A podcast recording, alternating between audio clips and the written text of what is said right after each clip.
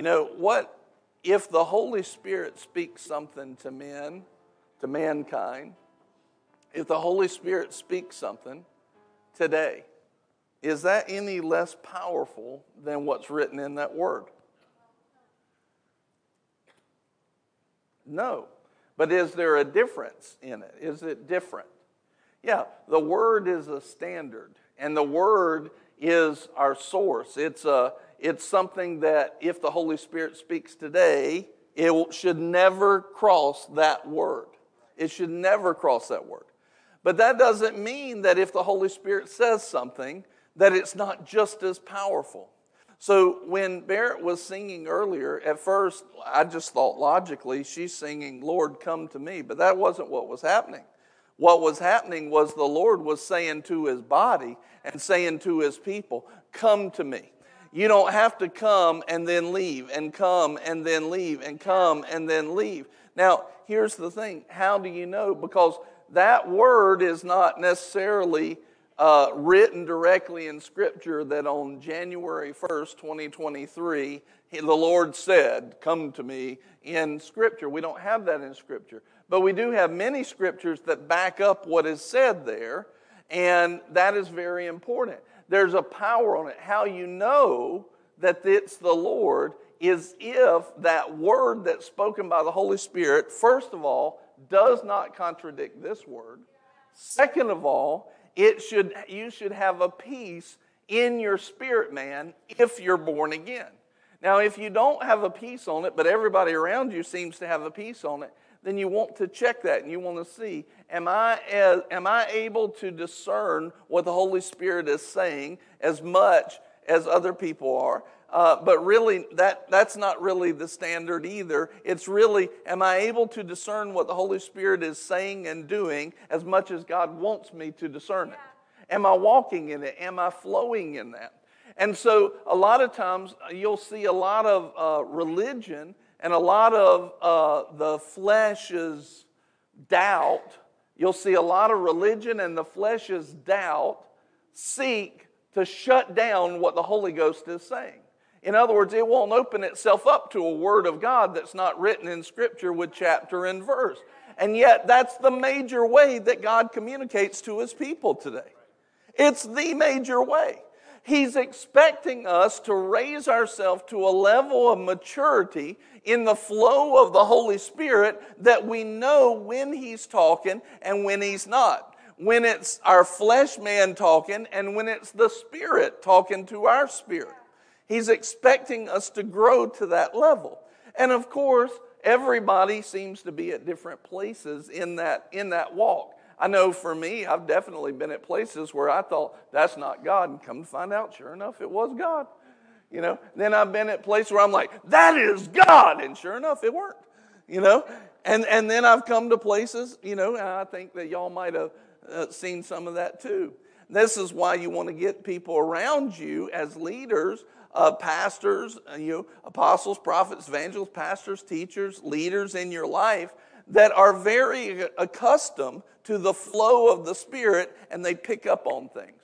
You know, you may not know this, but we have a flow of the Spirit in this in here every Sunday.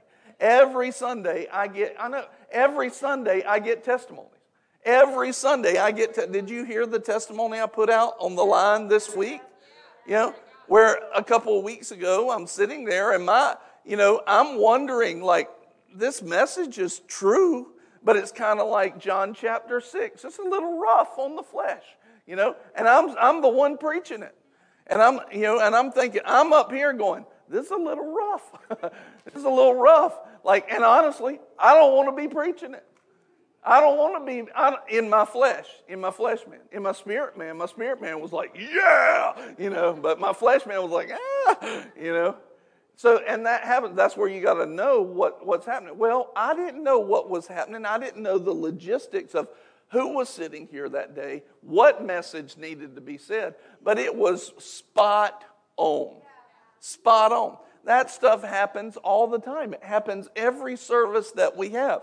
You want to find people who are regularly walking in a revelation and a discernment of the Spirit and can know and operate in these things. It's not just theory to them, it's actually a reality in that way. And so, you know, that's why I hang out with Brother Tracy. He's been spot on a whole lot. He hears from the Holy Ghost, you know. And uh, that, that's why I hang out with all of these men of God that are, that are like my spiritual dads. So you want to find people like that, and then you want to hang around them, and you want to learn from them and ask questions. But one of the things is, while we're learning and growing in that, we may find a place where we missed it, where we got it wrong. That doesn't mean God got it wrong, it just means we got it wrong in some way. Okay, do you beat yourself up for that? No, you just pick yourself up, dust yourself off, say, don't do that again. And that's it, and move forward. Don't do that again. Like, God's not wanting you to sit there and be condemned forever, you know? Like, because if you get in condemnation, condemnation will completely shut down your faith and your walk in righteousness. It'll shut it down. It'll shut it down. So what the devil does is he's like, "Oh, you just missed it. You're so bad. I can't believe you've ever do this. You, how do you call yourself a Christian?" And all you did was you just missed. You just missed that God said say an extra word to somebody, but you feel like you just you know uh, you're on the doorstep of hell. You know, I've I've had that. I've had the devil try to tempt me with that, and it's like forgive yourself. God's already forgiven you. What pride is it to not forgive yourself over that? But if you're going to forgive yourself, you have to have repented over that. In other words, all right, I'm, I'm not going to do that again. So a lot of people, they want forgiveness, but they haven't actually changed their heart. But if you've changed your heart on it, then by God, get the, the forgiveness that goes with it too and move on. And move on. But the point that I'm getting at is when you get a word from the Lord, and the peace of God is on your heart over that item and it doesn't compromise Scripture, then it carries the same power that Scripture carries if it's from God. But you better know that it's from God. So when you hear that word coming out, of course, uh, she says, From the Lord to this body, come to me. You don't have to have this coming in and going out and coming in and going out. Just come and stay. That's basically what she was praying. That's a word from the Lord that the Lord was speaking to this body today and this is where He wants us to live. There's none of this up again, down again, up again, down again. There's none of this. Now, watch this. This is where you have to have faith and say, Yeah, I'm not having any more of that up again, down again junk in my life. It's going to be constantly, every step getting brighter. I know that's the will of God. I know it's the will of God. And so I'm not going to put up with anything else. I'm going to, we're going to be sta- stable and we're going to be consistent. And I'm going up. I'm coming into the presence of God. What does He say? He says, I'll never leave you nor forsake you. He said, Lo, I'm with you always. Always. Right? And so, one of the things that you start to see is you start to see that God's wanting us to stay in that place. What is that? That's an intimate fellowship with Him 24 7. But that's a word from the Lord to this body this morning. That's a word from the Lord to you that you can stay in His presence today and never leave it. Never leave it. Never leave it.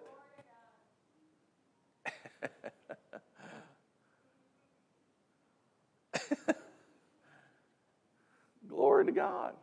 Joy of the Lord. I'm just seeking how to move on from here.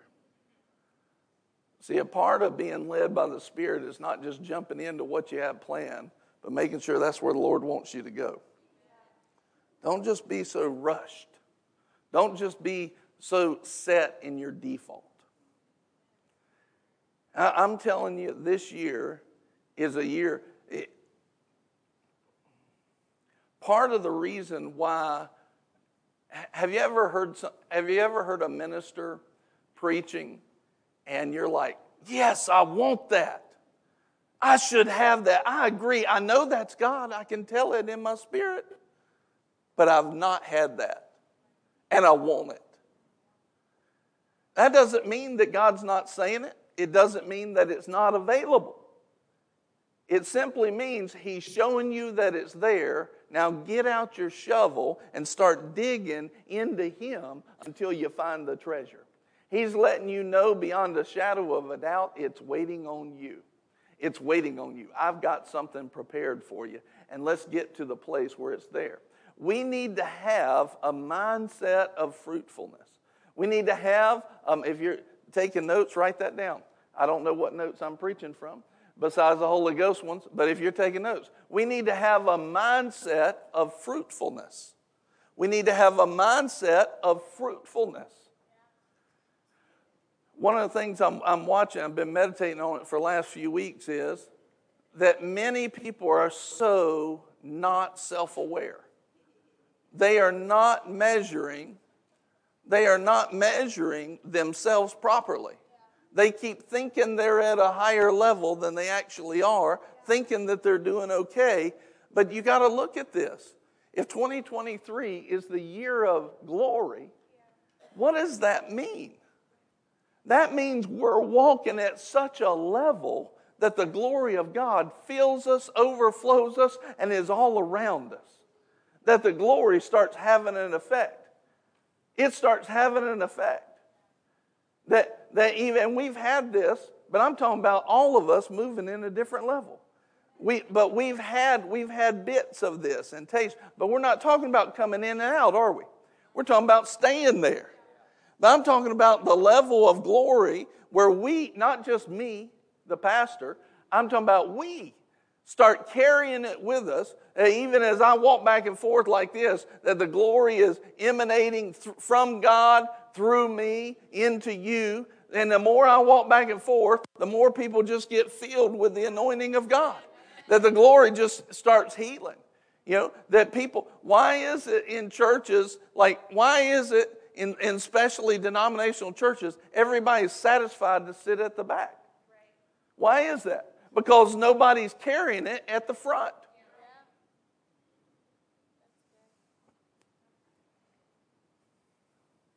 Yeah. Why is it they're satisfied? Like me, you think about it. Bartimaeus, was he satisfied to sit at the back? Was the lady with the issue of blood satisfied to sit at the back? No, because there was a glory and manifestation in Jesus, and they were like, I'm not satisfied. I'm pushing to the front.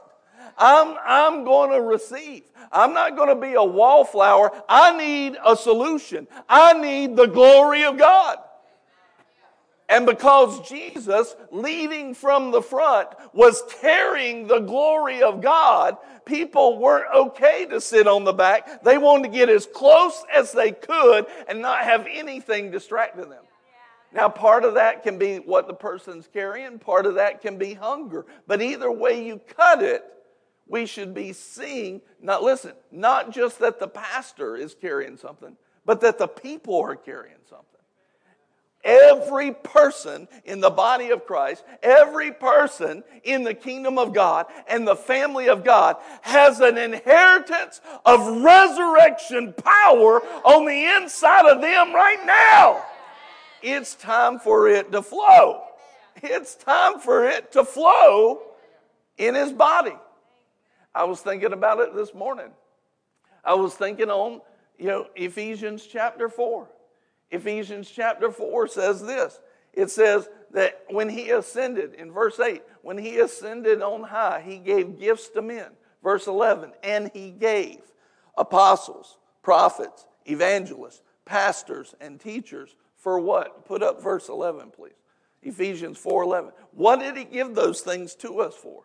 He gave, gave them for the equipping, the training, and equipping of the saints so that the saints could do the work of ministry. The work of ministry. How many of y'all have ever been in a church before? There you go. And he gave some as apostles, some as prophets, some as evangelists, and pastors and teachers. To what purpose? The next, next part. For the equipping of the saints for the work of service. And the King James says work of ministry to the building of the body of Christ. So that the body of Christ uh, gets stronger and stronger and stronger and stronger. And here's what the Lord was bringing up to me this morning. He said, I didn't call you to do all the work of ministry to me. Pastor, I didn't call you to do all that. I called the body to be trained up, to get under the word, to get the training that they need, to be the servants of that ministry that I've called them to be and do that work, which means you're carrying something. And it's not my job to carry it for you. My job is to train you, equip you, so that you can go do what God's called you to do. I should, you know, and, and I understand if I'm not a soul winner, I'm going to be a horrible trainer of, of soul winning, right? I've got to be a soul winner myself. And I am. But one of the things that you see is, am I supposed to be the only soul winner? Is Sunday morning supposed to be the only soul winning time? Is that supposed to be the only discipleship time? No, I'm looking at multiplied discipleship times however many people are here that should be happening all across this region through you because you're carrying something. You can't disciple right, have the fruit of God right, without carrying a manifestation of the glory of God. It will not be full. It will not be full. A part of the glorious church, you know, Boomerang Church, a house of love and prayer. What? Living in his what? In his glory. It's a part of our vision. Why? Because you're supposed to be filled with His glory.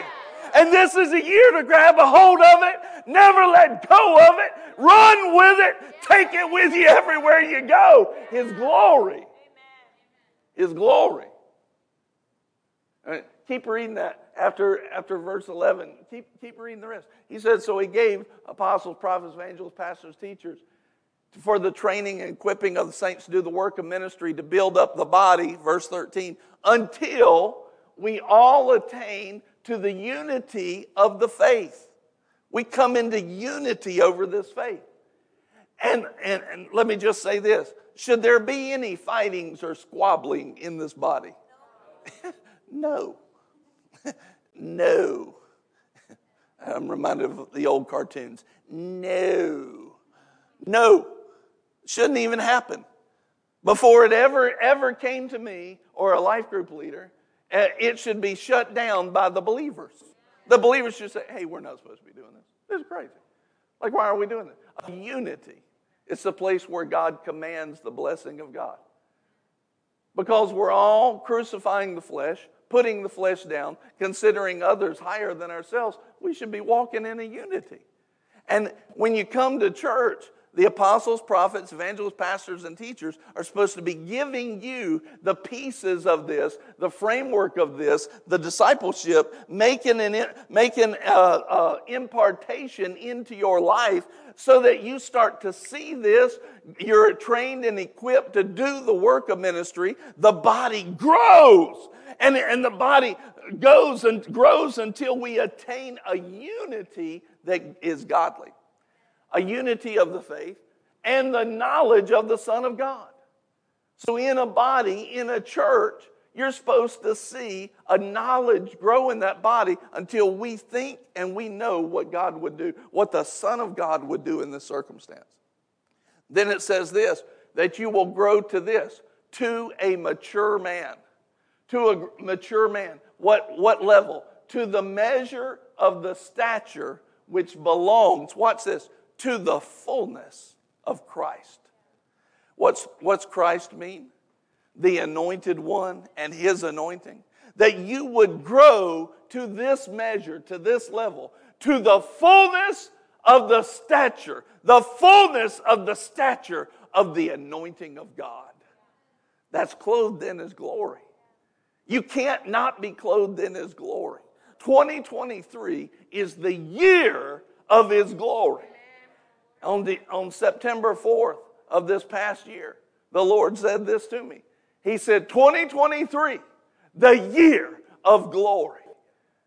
Now, see, if God didn't say that, that carries no power. But if He did say that, then we've got a responsibility to use our faith and grab hold of that glory and start walking in it. And it's not so that you see me doing more and more miracles only. It's so that we see you Every one of you doing more and more. Every single day, 24 7, carrying it with you. The glory resides on you when you go home, when you go to work, when you go to the store. The glory resides on you. You just walk down one aisle and the glory's so full and on you and flowing through you. On the other two aisles, you walk down aisle seven, on aisle six and eight, people are falling out in the Holy Ghost. You think that's just for pastors? No, this is a glorious church. This is a glorious church. You're just walking there all the time. Not in and out of the glory, you just stay in there. Just stay in there. Just staying there. Who's called to do it? Yeah. Who's called to do that? Every believer. It's a year of glory. It's a year of glory. I'm, I'm, watching and I'm seeing all of these major ministries, and almost every single one is like, a, they're saying things like this a year like no other, a year where things become easy, a year of manifestation. They're all, of the, they're all right. They're all right. The Lord gave each one of them something to say. It all falls together. God is drawing His church together into the fullness of the stature of His anointed one and His anointing. He's drawing it to that level right now. I won't be held back. I'm going to grab a hold of it with my faith. I'm not going to be uh, sitting in the sidelines. I'm not going to be a wallflower when God's wanting to dance with me. Not happening.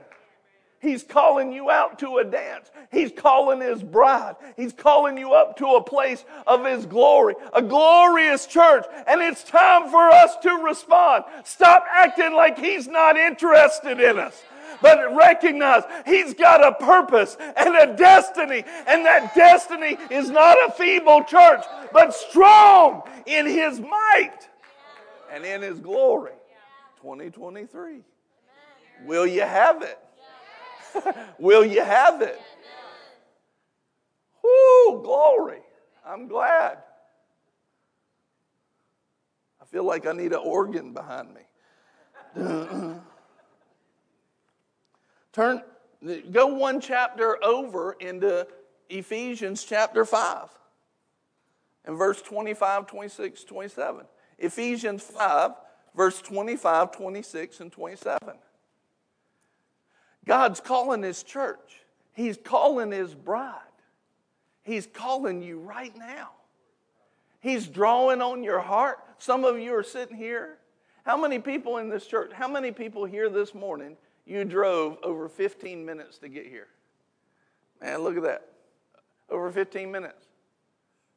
There's people across the road that, that ain't sitting here, but you're driving 15 minutes, over 15 minutes. How many people do you drove over 30 minutes to be here? Look, how many people drove over an hour to be here? Right at it, yeah. How many people it's right at somewhere between 45 minutes to an hour? Boom, boom, boom, boom, boom, boom, boom, boom, boom, boom. Why are you sitting here? Because the Holy Ghost is drawing you, He's drawing on your heart to do something. He's drawing you to a place of reality. He's drawing you to something. He's drawing you up to a new level. I'm hungry for the things of God. And I, I was talking to somebody this week, and, and they were talking about uh, it's, you know, I, I said, you need to find a church that's alive. And honestly, there's not a lot of them. Honestly, there's not a lot of them. But when you find one, it's worth the drive. A church alive is worth the drive. You want, you want to be in a church that's doing things. You want to be in a church that's not making excuses. You want to be in a church that's preaching to you that it's not just about the pastor. It's about you, the believer, and what God wants you to do. And He wants to empower every believer from the youngest believer to the oldest believer. He wants to empower you, fill you with His glory. You're called to wield it. And this is that year. God's putting something on the hearts of men right now, and He's sifting. Some people are listening, some people are hungry, and they're hearing that, and they're saying, I want that. I need something. I know I'm called to more. I'm tired of sitting on the sideline. I'm tired of being the wallflower. I hear the call of my husbandman. I hear the call of my Savior in, written by the Holy Ghost on my heart, and I won't set to the side again anymore. This is a year of manifestation, a year of His glory. And I'm going to have it. I'm not, I'm not going to be held back. Look at Ephesians 5, verse 25. Husbands, love your wives there's a revelation right there. Just as Christ also loved the church and gave himself up for her. Notice it didn't say, notice it didn't say, husbands, desire all the fleshly stuff out of her. It said, no, here's how he loved her. He gave himself for her. Husbands, love your wives as Christ loved the church. Now, watch this. As Christ loved the church, and he gave himself up for her. Verse, verse 26. So that he might sanctify her, having cleansed her by the washing of water with the word. Uh, look at this. How many of y'all know that in the latter end of 20 of this past year, how many of y'all know there was a whole bunch of cleaning happening from this pulpit? Anybody felt that besides me? I mean, I had to look at your face. I know you were feeling it. You're looking at me like that dog that don't like taking a bath. Many of you. Wrestling and fighting. Got to try and corral you and keep you in the shower and not run all over the house and throwing wet, dirty dog water all over the place. Everybody's sitting here. They're like, I'm sitting here, but I don't, I don't my flesh don't feel like it. Thank you. yes. Your flesh screaming, yelling. Hard for some people to even look me in the eyes. They walk out the door. I'm like, I don't know what's going on in your life. I just know what the Holy Ghost told me. If what I if what I preach fits you, put it on. If it doesn't, then you were probably good. People think like I, I'll sit around and come up with these ideas. I don't know what's going on in their head or in their life. It's the Holy Ghost. He's the one up in your mailbox, He's the one reading your mail. Sometimes I know stuff, but people think because I get words of words of uh, knowledge up here, they think I just know everything all the time. Then they're like, well, if if if God wants me to reach out to pastor, he'll call me because he knows. No, your job is to go. Like, I don't know all, he doesn't, do you know if he shared every detail with, about, with me about your life, I would be a freaking mess. Praise God, he doesn't share that stuff with me. There's some stuff he shares with me, but not everything. Praise the Lord. Praise the Lord. And then what happens is I'll get up here and the Holy Ghost will put his finger right on your item. I don't even know it. The only way I know it is if you respond, oh, oh, oh, Pastor, uh, here's your knife back. You know, I'm like, what? I don't know. But if I say something by the Holy Ghost and it fits you, put it on. What's he doing? He's sanctifying his church. He's getting us ready to walk in this place that he's talking about. He gave himself so that you could crucify the flesh and put on godliness, put on Christ, put on his glory. Clean. It's like, you know, little boys. I don't know, about Luke's age. Dude, you just got out of the shower don't put those same drawers back on. Everybody with boys gets that. Those socks have had holes in them for three months. Throw them away. and they hadn't been washed. But they were closest. I know. That's the way our flesh likes to do. Put on the closest and most comfortable thing instead of getting into new clothes. God's trying to get new clothes on you. Holy clothes. If you get cleaned up, don't go back to it. He's trying to sanctify us. Go back to that. He, he loves us and He gave His life so that we could walk clean so that we could walk clean. And he, and remember I told you, I was like, I can tell the Lord is preparing us to receive a level of his glory because you don't get these kind of messages to a body without God having something in mind. He's taken you to a place, He's taken you to a level, and I'm telling you, that level is this year. If you will have it, 2023, the year of glory, so that He might sanctify us having cleansed us by the washing of the water of the Word. And so I'll get up here and I'll pace back and forth, and the cameras will have a hard time keeping up with me, and I'll spout the Word out, and all of a sudden that water hose of the Word hits us, and all of a sudden we, we have to decide are we going to use it to let them clean us, or are we going to be mad at Pastor because he's talking about our business in front of people? I don't know that. That's him. Praise the Lord, I don't know all the stuff. Praise the Lord. I imagine if I did, I'd just show up on Sunday morning and be like, I'd look around, see some of y'all. I'm not even going to look at anybody right now, but I'd look around and be like, oh, God. I wouldn't even be able to focus on the message. I don't know.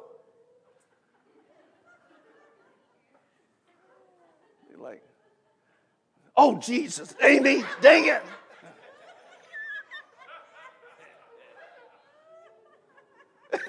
she said, it was me.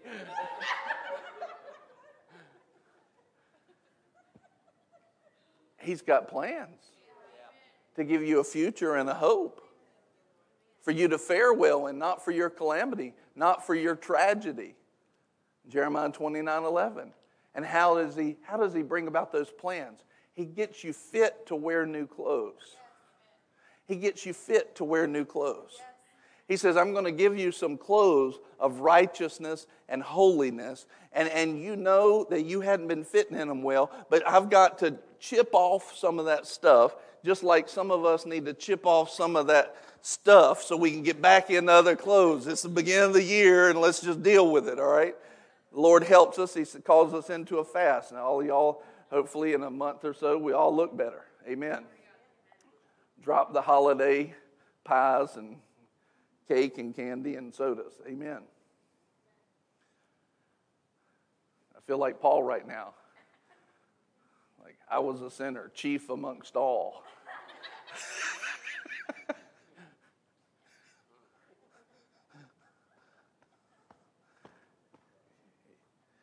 If the clothes fit, put them on.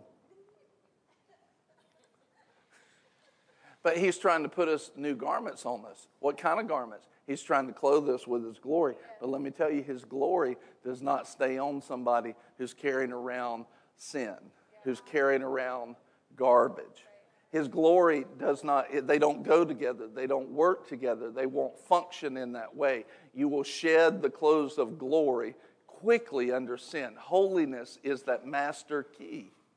Holiness is that master key. And so, what we'll do, he'll get a preacher that will not make excuses for a message that he knows is attacking your flesh. He, he'll, he'll give you a message that he knows is attacking your flesh, and you're not going to like him. I'm good to be the bad guy to your flesh, man. I don't care. Used to, I cared. I'm not there anymore. I've graduated. I couldn't give a rip about what your flesh feels about it. And, and if, you, if you push me, even on Voxer, I'll, sometimes you'll be like, well, what do you think about this? I'm like, I don't care about your flesh. I've said it to many people and will continue to say it. I don't care, neither does God. You're the one caring about your flesh. We're the ones who have cared about our own flesh Get over your flesh and let's get into holiness so the garments of His glory will fit and we don't go in and out and in and out and in and out. We just get there and stay. Get there and stay. That's what God wants to do. So you go back to it. What does He do? He gives you a preacher who's not trying to win a popularity contest. You think about that. In the last 50 years, uh, let's say 30, in the last 30 years, what president if they got up and campaigned on truth, would win. They all lied. They all lied. What one, if they actually got up there and said what needed to be said, would win? None of them. None of them. Why? Because this society has conditioned itself to not pay attention to where it actually is. It wants to keep dreaming on its intentions instead of actually weighing the fruit of where they've been. And guess where that has started? Guess where that whole thought process has been allowed? In the church. Why? Because the church is the pillar of truth. And as the church goes, the world goes. Why? Because the church is the light to the world and the salt. And if the church will cover its light and cover its truth by not looking at its own self, and so the glory that God wants to shine through them can't shine through them, there'll be less light for the world, and darkness will grow deeper, and deception will grow deeper, and it's the church's fault. And, and that begins with the pastor it begins in a local church that begins with the pastor, but it doesn't just, it's not all on the pastor. The people have to take a responsibility for it. There's things in our country right now we need to be praying for and praying against ungodliness and praying for the things of God, praying for the innocent praying for the things of God, praying for truth to prevail. God's wanting to clothe His church with glory, but we've got to take the responsibility of getting in the place where His glory fits us and can stay. And we're not in and out and on again, off again. We're not in that place. We're staying in that place of glory. We're carrying it. It's not up and down. It's not back and forth, but we stay in that place. A consistency, a consistency of the church. And so, what does he do to prepare us? Look, look at this next verse in, in verse 27. He says this Why is he doing this? That he might present to himself a church in some of her glory that's right. Not some, all of her glory. Having no spot or wrinkle or any such thing, but that she would be holy and blameless. Now, I want you to see this. He is coming back for a glorious church. Anybody besides me can discern the sign of the times that we are very rapidly approaching those last of the last of the last days. Can anybody besides me discern that? Man, we're there. I like I'm I'm I'm I'm looking at it kind of like this. Jesus could come back anytime. He could come back anytime. Like it is, we are on the doorstep. We are on the doorstep. And what does that mean? That means the closer we get to that time, the more glorious we're supposed to be. And I'll, I'll be honest, like I've carried some of the glory of God, but I don't feel like I'm that yet.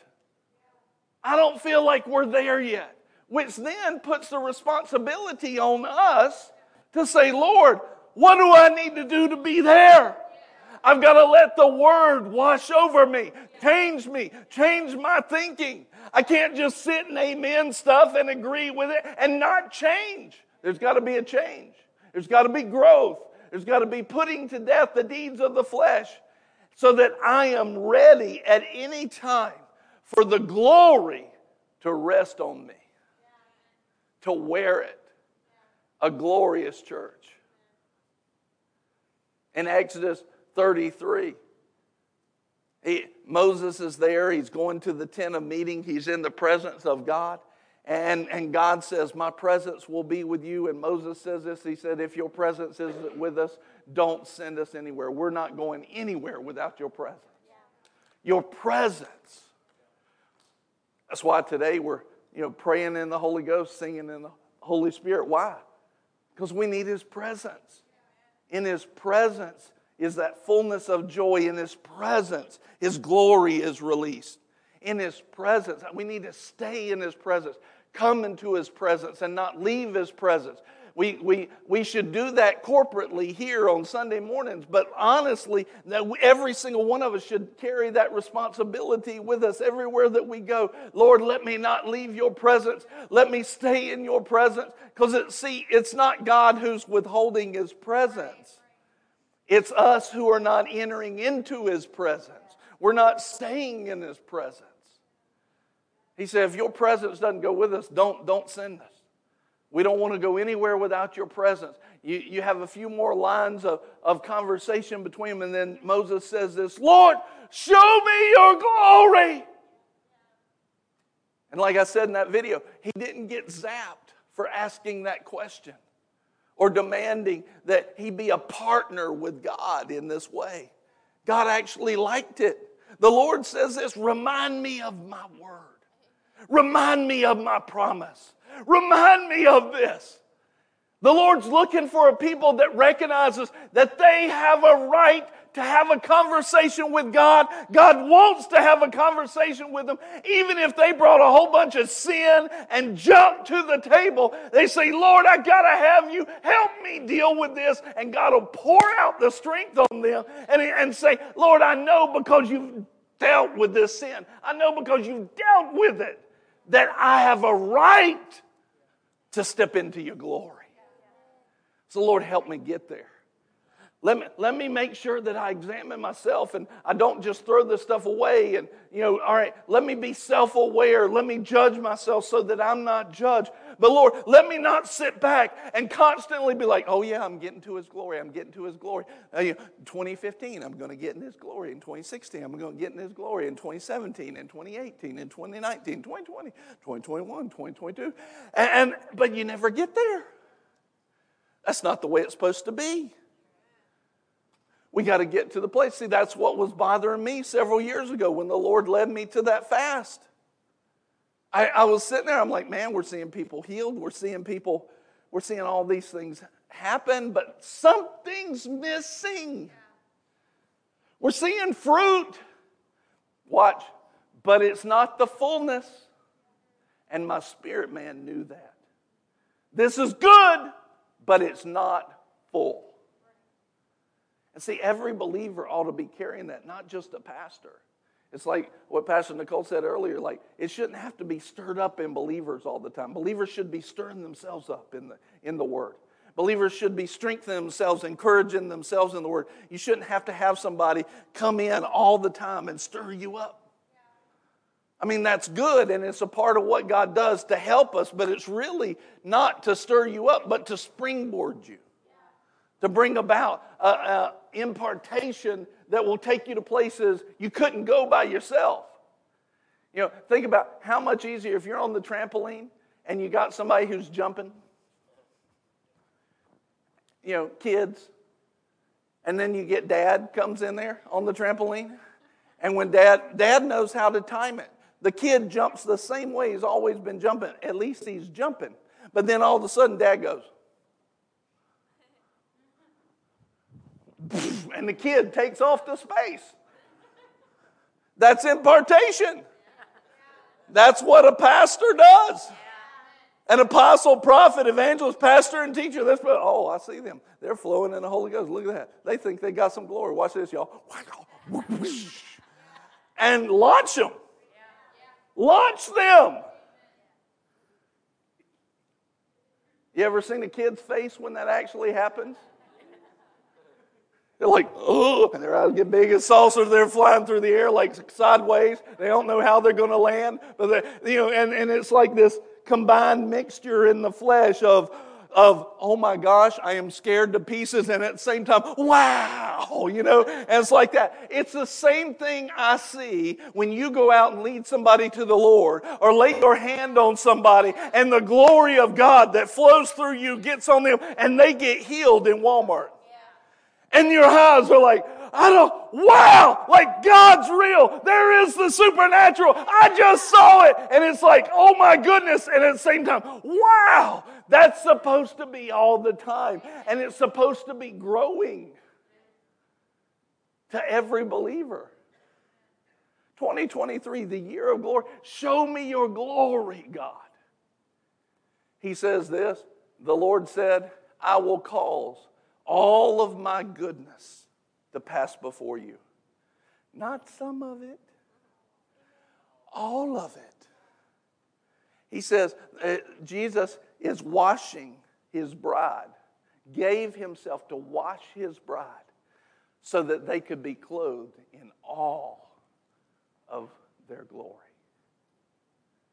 2023, the year of glory. This is a year. It's not a, it's not a, oh, we came in here and had Holy Ghost goosebumps. It's not about that. That's nice. That's a part of it.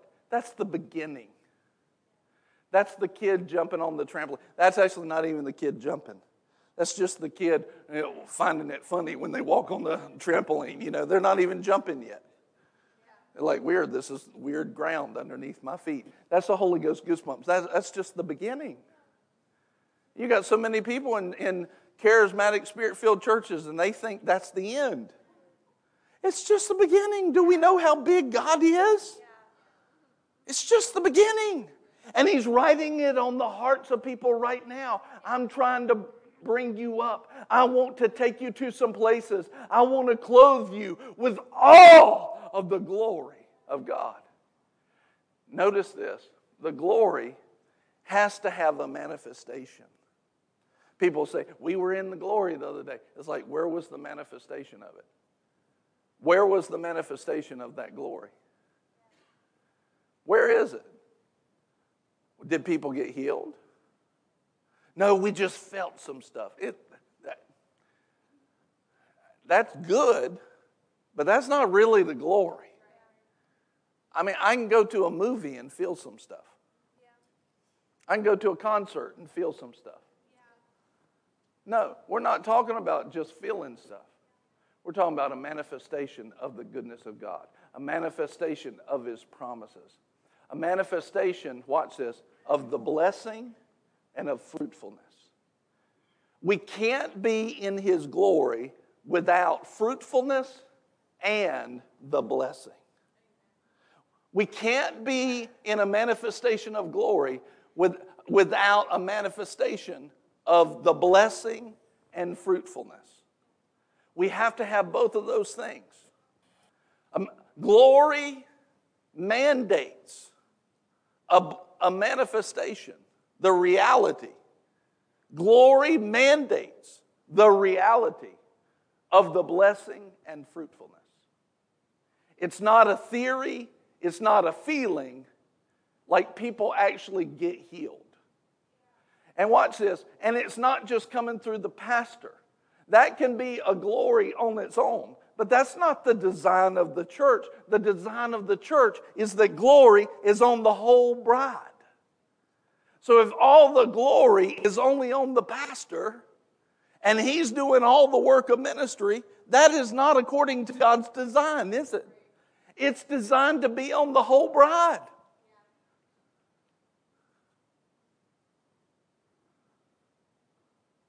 Can you imagine? a couple getting married and, and, and they, you know, they walk up to the, to the altar and, and on the bride's face is like one spot of perfection in their makeup, but the rest of it's like, eh.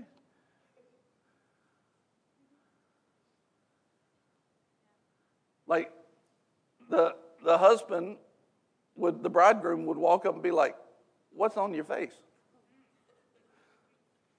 What's on your face? Why? Because it would be awkward. Because the whole thing wasn't dressed in glory.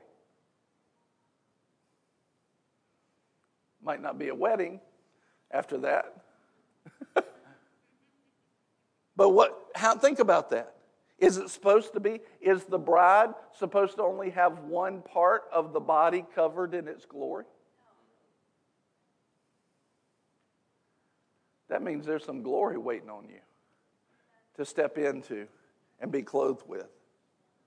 Not just me, every person. There's some glory waiting on you. There's some glory waiting on us. There's some glory waiting on some people to take hold of it with their faith and say, This is for me. There's some glory waiting on us. And what does that look like? It looks like a manifestation of the blessing and fruit.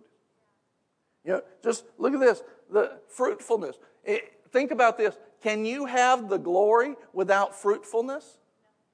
It says he wants to prepare his bride without any spot or wrinkle.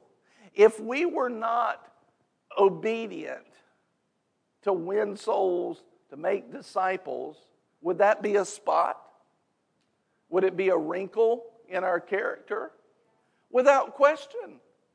So, without fruitfulness, you don't have the glory.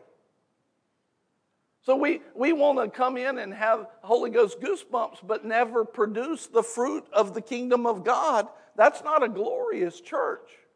That's why it's in our vision, because we don't, we don't envision a body that isn't fully fruitful we envision every single person laden with the fruit of heaven everywhere that they go, heavy laden with the fruit of God.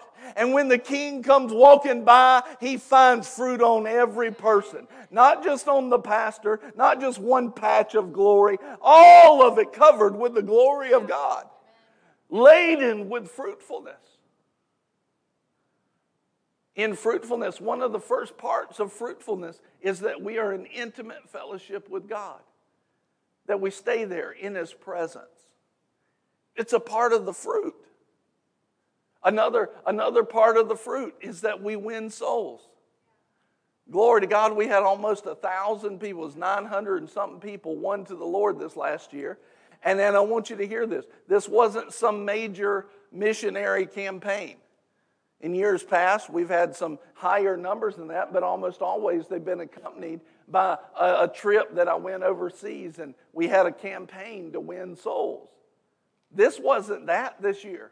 This was you winning souls on the streets with your family, with your friends, with your coworkers, and it's just the beginning.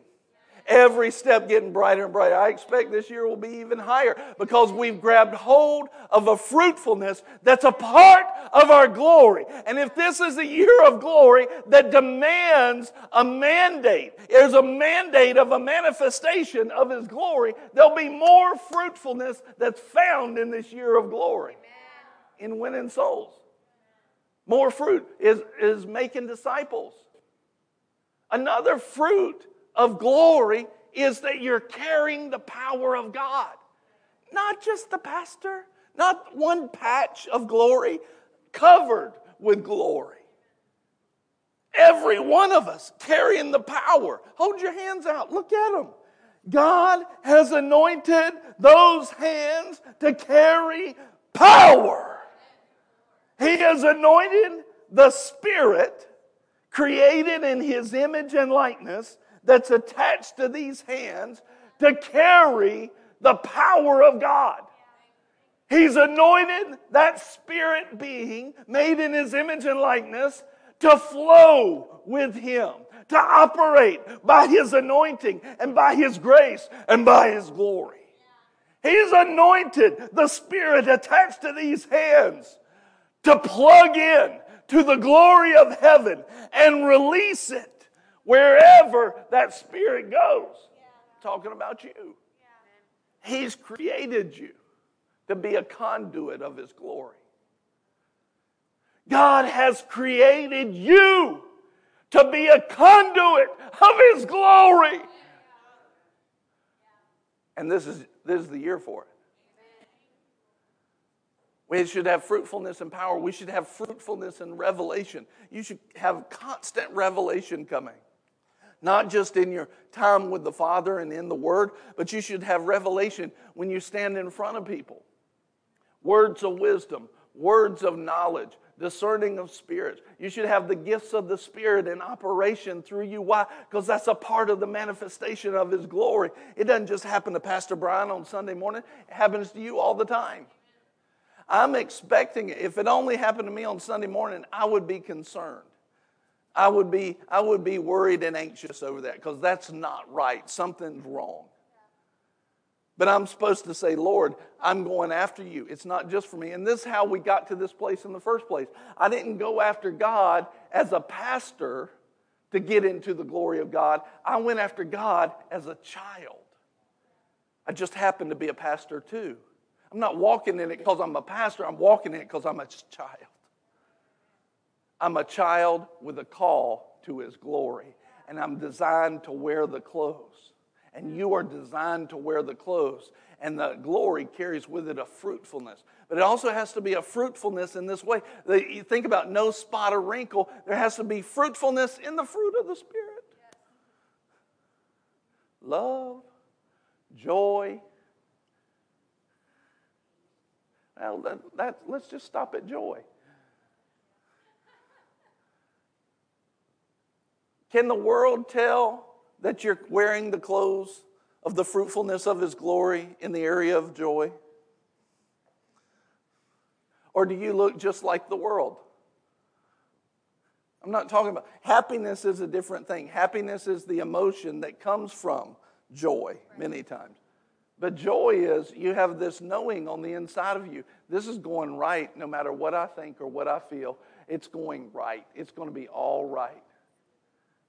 I know I can have joy because I know my God. I can have joy because I'm in His presence. See, you start getting into His presence and not leaving there. In His presence is fullness of joy. But many times the church hasn't looked like the manifestation of His glory in the area of joy because the church hasn't been in His presence except on Sunday morning. We've got to stay in His presence, not leave it every single day. This, this week we started a new class in Impact called Reset. Oh my goodness. Oh my goodness, is it going to be good? It's talking about this staying in His presence and the power of it. When I first had that revelation, the Lord gave me that message. Literally, the Lord, the Lord said to me, He said, This is the most important message you've ever preached. Ever. For, for a believer most important message because everything stems from this. We got to stay in His presence, carry that joy. We got to have peace. And don't raise your hands, but how many people throughout this year you had a lack of peace linger for a period of time? A lack of joy linger. That's not supposed to happen to a believer. And this is a year of glory. So we're talking about we're going to act different. Gonna, and the reason why peace and joy uh, doesn't linger is because we really don't have knowledge of Him. Remember in that? He says He washes you with the water of the Word. And, and remember in Ephesians 4, it says, so the Word brings us revelation, it brings us knowledge. Remember in Ephesians 4, it says that we would grow up into all the knowledge of Him. And so what happens is we don't really know Him. We really don't fully know Him, and that's what steals our peace, and that's what steals our joy because we're sitting So then we got to look at it and say, I'm not operating fully in this peace. I'm not operating fully in this joy. Then there's a fruitfulness that should be there that's not being there. Lord, show me what to do with this because this is not going to continue on into this new year. I'm stopping right here on day one. It will not go forward. I will have fruitfulness in my fellowship with you. I will have fruitfulness in winning souls. I will have fruitfulness in making disciples. I will have fruitfulness, uh, the power of God through these hands. I will have fruitfulness in the revelation and the gifts of the Spirit that flow through me. That's not just relegated just to Pastor Brian, that's for every person. I will have fruitfulness in the fruit of the Spirit. Ain't nobody at my work or on the highway going to steal my joy and my peace. Not happening. No enemy coworker is going to steal my joy and my peace. I have the fruit of the Holy Ghost and I'm clothed with it. It goes with me everywhere I go. The devil can try, but no weapon formed against me shall prosper. None. And see, that we have this idea that God's just going to come in and swoop in and just like do all that stuff automatically. No, you take it by faith. This is the victory that overcomes the world, even our faith. So God says, I'm going to give you the promise. You're going to give me your faith, and that's how it's going to work. I'm going to give you a word, and you're going to give me your faith, and that's how it's going to work and we stop being lazy with our faith and we move into this place. And this is what i've been trying to get to is that we've all had a promise of the glory of god ever since jesus rose up from the grave. But it's time for the church to recognize their responsibility. Stop making excuses on it. Stop waiting around for god to zap you with his glory and take your faith and grab hold of a promise that's available to every believer it's time to do that. You can't have a year of glory with the church sitting still. You can't have a year of glory with a church that doesn't use its faith. You can't have a year of glory with a church wrapped up in sin. You can't have a year of glory like that. It doesn't work. It's contrary to what the Holy Ghost already said. Do you think you're going to get a manifestation and a flow of the Holy Ghost going against what He's already said? It doesn't work like that. But when we line up with Him, Oh, but when we line up with Him and we do it His way and we, we deal with the sin, we, we do things His way and we drop that unforgiveness when we do it His way and we stay in His presence, when we do it His way and we go after Him, all of a sudden we, we get into the position where God says, Come here, son, come here, daughter, let me clothe you with the glory of heaven. You know, this is your original design. In the garden, before they were made naked because of sin, they were clothed with glory. This is your original design. You were designed for this. You were made for this. Where's the church that says, doggone right, I was made for this? I was made to carry his glory. And I understand, understand, I, I can't walk in that way by walking like the world. I get that. But the Lord's going to empower me to lay all of that flesh stuff down and step into his glory and stay there from this day forward. A year of glory is a year of manifestation. We're not talking about you. You're seeing again these words. One of them, one of them that I saw was this: is that the things that have been hard will be easy. Now, but don't take that and sit back on your faith. Don't take that and be like, oh, it's going to be easy now. Okay, I'm just going to sit back and let God do it. No, everything that you overcome is overcome by faith.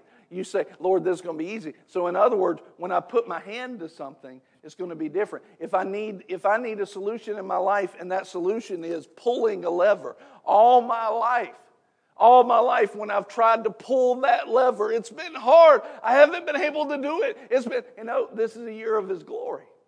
And when I put my hand to it this time, it, I'm going to reach out and grab and pull that lever, and it's going to go easy. And we're going to block out all of those things. We're going to block out what the devil's been trying to do, and we're going to do the things of God. But I got to put my hand to it.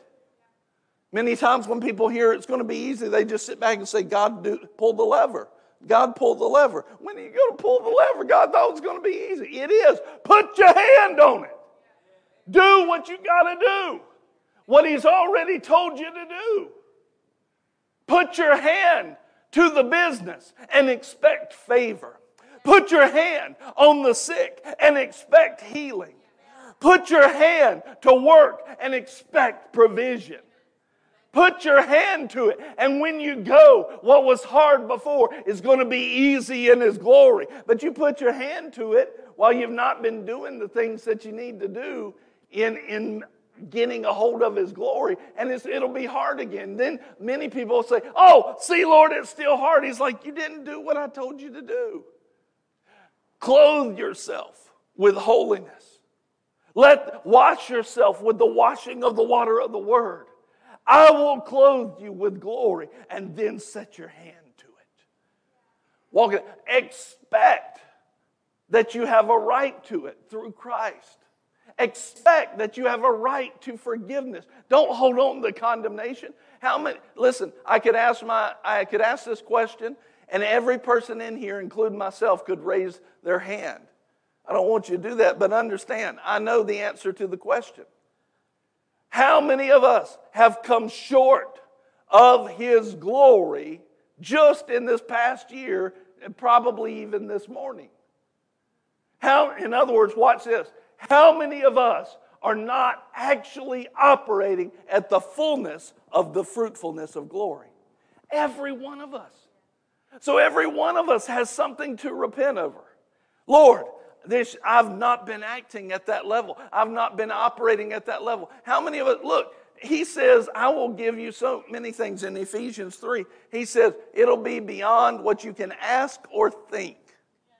Like, I can just read Acts and see where the glory flowed through the disciples walking down the street and started healing people. That's not below my imagination level. That's easy for me to imagine. Uh, it's already been done. He said, You'll do these works and greater. What's holding me back? What's holding us back from walking like that? We just haven't thought that we could. It's time to change that thinking, to repent, to start thinking differently and say, no, we're called to walk in this stuff. When I walk down the street, I'm carrying a new level of glory in Jesus' name. And I'm expecting the power of God to go with me. I'm expecting there to be a flow when I preach. You're expecting a flow of that glory at your work, in your home, in the grocery store. It's going with you. There has to be a faith and an expectation and pulling on those things. And the things that used to be hard will be easy in the glory. We've got to stop making excuses because we haven't seen it and backing off of it and be like, well, if it happens, it happens. That's not faith. There's no overcoming in that statement. Whatever will be, will be. Garbage. That's complete garbage. No faith, no responsibility for faith. And this is why much of the church hasn't walked in it. They're sitting around waiting for God to zap them with His glory instead of taking responsibility to give themselves to the washing of the water of the Word. And part of the washing of the water of the Word is to get rid of sin in your life. But you have to understand a lack of faith is also sin. So part of the washing of the water of the Word is to get in there and start raising your revelation level till you start to realize who you are, whose image you are made in, and what you are designed to carry. What are you designed to carry? What does God want you to carry today? And see, the, this has been these promises have been in the Bible for, for all of our life. They've been sitting there waiting on somebody to grab a hold of it, waiting on somebody to say, I see that. That's mine. That's what happened to me. That's what happened to me and Pastor Nicole. I just saw stuff in there and I saw a whole bunch of people around me in the church, the church I was going to, including pastors, not grabbing a hold of this stuff. And I'm like, that's not right. And I just went after it. I just said, I see that promise is for everybody. Guess what I found? It was right. It was for anybody. And I just hungry. And all of a sudden, you know, that puts pressure on religious people. You know, uh, let's say, let's say that, uh, you know, somebody walks in here brand new today, and all of a sudden they go out next week. They start laying hands on people in the grocery store, seeing them healed, delivered. They win 100 people to the Lord next week. All y'all to feel bad. Y'all to feel the pressure. I can guarantee you, somebody will be like, well, they just, they don't, they hadn't done this. Well, they hadn't done that. And what are they doing? They're actually acting in, in what God's called normal. They're actually acting, acting out what God actually says every believer in here can act out. The question is, why, why haven't we recognized that and moved to it? And see, part of the washing of the water of the Word is to take that cap off of our thinking and let us see what's available to us now the fullness of His glory. What are we talking about? He said, I will show you my glory, and here's how I'm going to do it. I'm going to call, think about this. How big is God? How big is God? And I just, I think about, He measured the heavens with the span of his hand. How big is God? And then he makes this statement I will cause, you know, it, it's like it's like in Genesis where he, where he just goes this. Y- y'all know what a star is? Like a sun. Like our sun that breathes life and is really, really hot 93 million miles away. Our sun is not a big star, it's just a star. And then you read in Genesis, he made all this, and then he goes, and he made the stars also. How big is God? I, I mean, it's just like thrown in there. And by the way, he like, he made some stars. How big is God? What's normal to him? What's waiting on you? What's waiting on you to find? What's out there? God and Moses says, "Show me your glory." And Moses, what did and what does God say? He says, "I will cause all my goodness at my bigness level, at my at my big level that I'm at. I'm going to take everything good about me. Here's my glory. Here's what you're designed to be clothed with. Here's what I've promised to you. Here's what you can have. Every believer, not just pastors, every believer. Here's what you can have. As big as I am, here's my glory. All my goodness. All my goodness. It goes on down in, in uh, verse 22 of, of Exodus 33. It says this, and it will come about come about while my glory is passing by. I will place you in the cleft of the rock. And he lined it up all right there. When you come into Jesus, I can cause my glory to come in you, on you, and around you. And Jesus, the anointed one, will allow access to the glory of God for you to be clothed with the glory of God. The cleft of the rock is that place in Christ. And He will cause, He carves out a place for you and I. That even though we had it all messed up and we were all sinful and everything else, He says, I will carve out a place for you. His name is Jesus.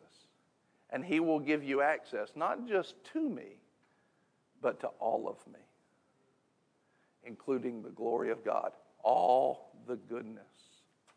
Where's the believers that believe that all the goodness is already theirs and are walking in it? 2023, the year of glory. And the last thing I want to give you is 2023, a year of glory. Glory, you can't have glory without manifestation. And the first part of manifestation is fruitfulness. But the second part of manifestation is the blessing. Am I going to recognize you as a pastor at the end of this year? Dear God, I hope not. Am I going to recognize the parking lot? Dear God, I hope not. Am I going to recognize where you live, how much money you make, the supernatural area that you're walking in? The words of God that's flowing through you? Am I going to recognize you as to what you look like at the beginning of 2023, at the end of 2023? Are you going to put on all the goodness of God and start walking in some places? Oh, I think you are.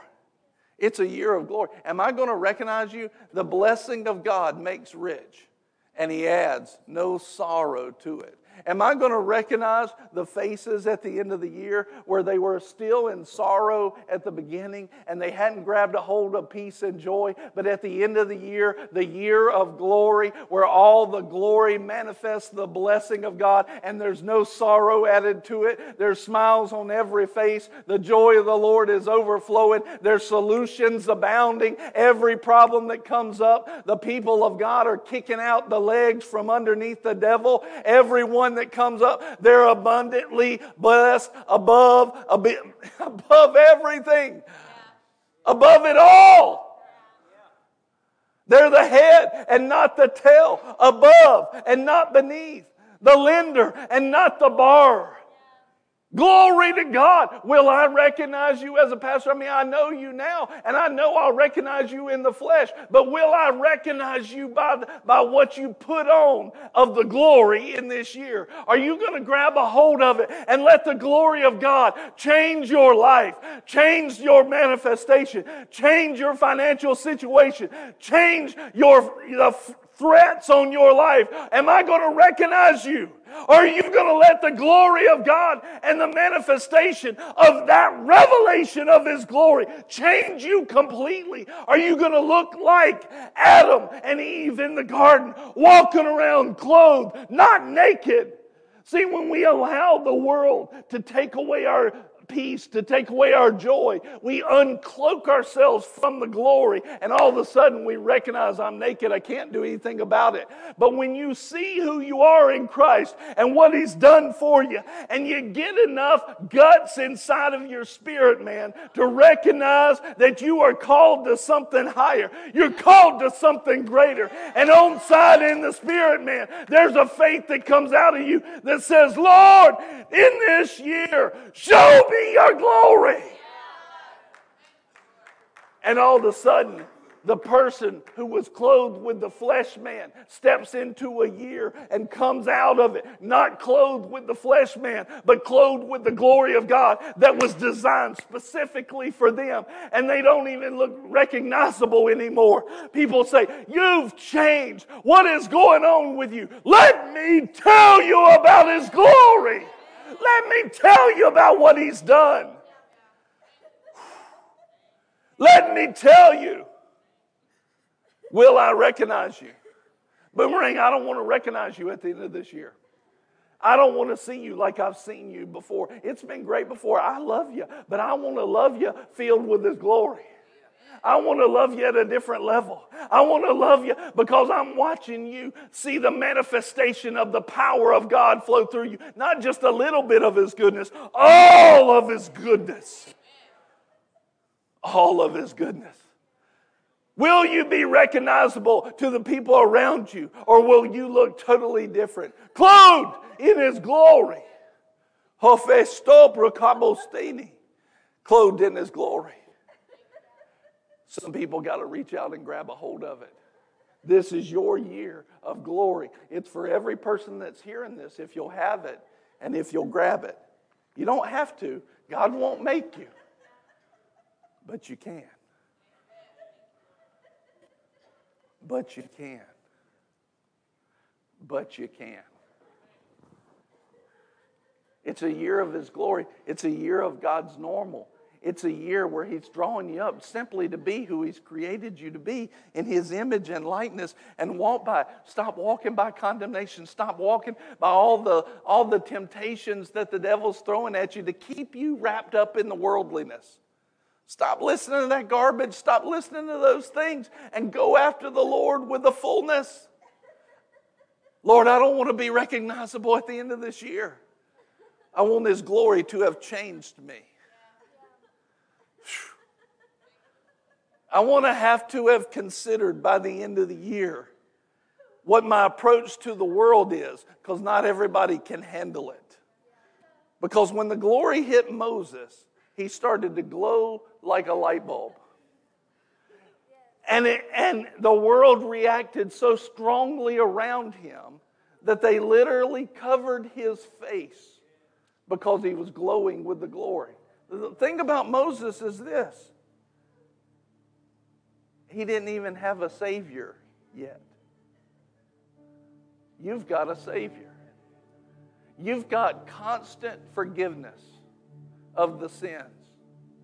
You have a constant righteousness that's already yours.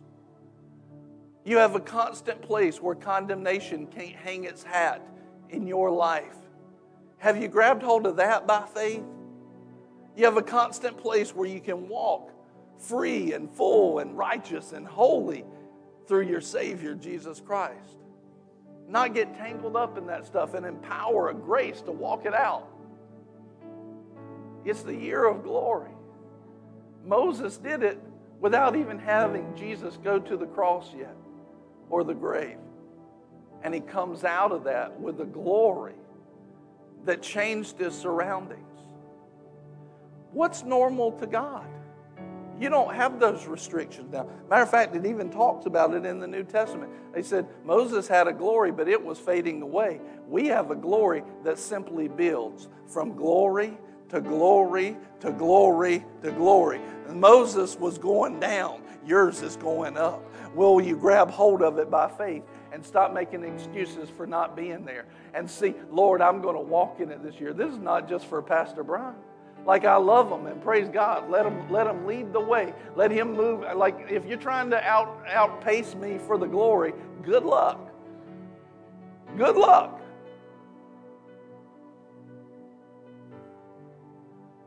But at the very least, you'd be right following that lead of godliness. If I'm doing it right, follow that lead and be right there with me, tracking right with me, right beside me going after God.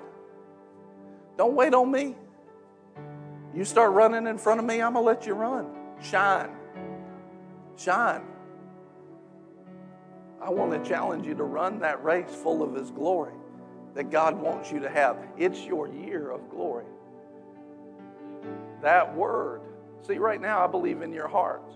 For the people that have that discernment, you're realizing God, God's speaking that word to me. I got peace in my heart over that word. Something's pulling on me, something's drawing on me. That's the Holy Spirit. That's Him telling you, I've spoken a word. 2023, the year of glory, was not written in that word, but it was written in the mouth of God. I know it. And if you have discernment on your heart, you'll know that. That means it's no less powerful than any promise that God has ever made. The question is, who's going to overcome the world and the lack of glory that has been by using your faith to grab a hold of a promise of this year. This is your year. It is your year. And this is the kind of message is like I feel like if I open up the altar, everybody's going to flood. I know, like, I get that. But if you want the touch of that glory in your life, I want you, I want you to come up here.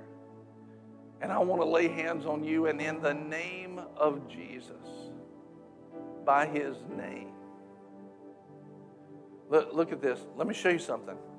When you use his name, you release the glory. Just give me those notes. They're sticking out the top. I got it. Got it. Never mind. Look at this. Verse 19, Exodus 33, 18 and 19. See, People don't know the power of the name.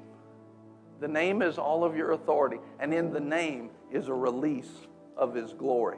Look at verse 18 and 19. In verse 18, Exodus 33 18, Moses says, Lord, show me your glory. Look at verse 19. And he said, I myself will make all my goodness pass before you. And as I'm doing this, in the process of it, and will proclaim the name of the Lord before you.